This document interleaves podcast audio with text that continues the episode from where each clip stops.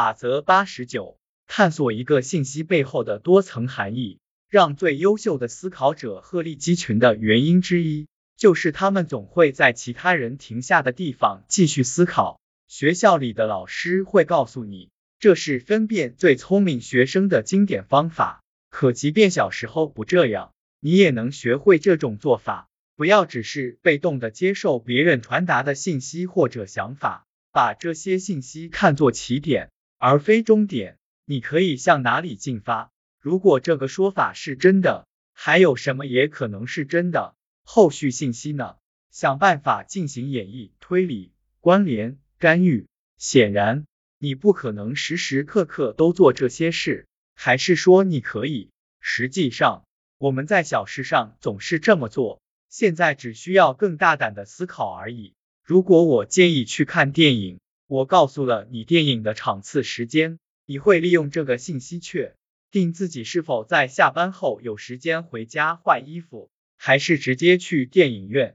如果我告诉了你电影的时长，你就能推断出那是不是当天的最后一场。我的一个朋友准备买一只名贵犬，他知道自己先要确定养犬人的信誉是否良好，要确定这些小狗是在室内有人的环境下，而非在室外农场放养的。可从一个网页上。你怎么才能了解这些信息呢？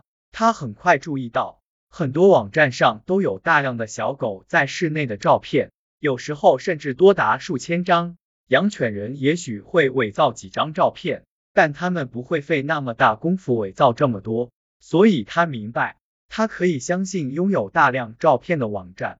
这些都是简单的计算以及对思维的自然训练。可如果不从一个信息入手，引导自己进入下一阶段，你连上述程度的思考都无法进行。无论是读报告、看新闻、听演讲，还是听其他人发表意见，现在你要做的就是让大脑养成质疑下一步行动的习惯，了解逻辑发展，做出预测。很多人的创业之所以能够成功，是因为他们读到或看到能让自己产生等等。如果是这样。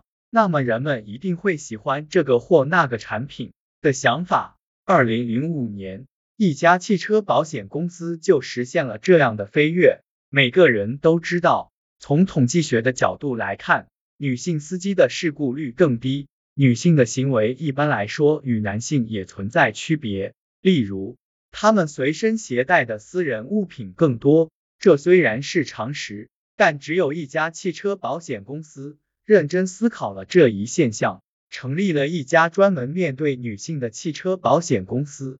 这家公司的保险费用更低，但仍提供标准的保险服务。不管你是在解释一个人的多个行为间的联系，还是意识到语言的相似性，意味着两个国家间存在历史上的渊源，亦或是注意到地铁上的人手里都拿着湿透的雨伞，意味着室外正在下大雨。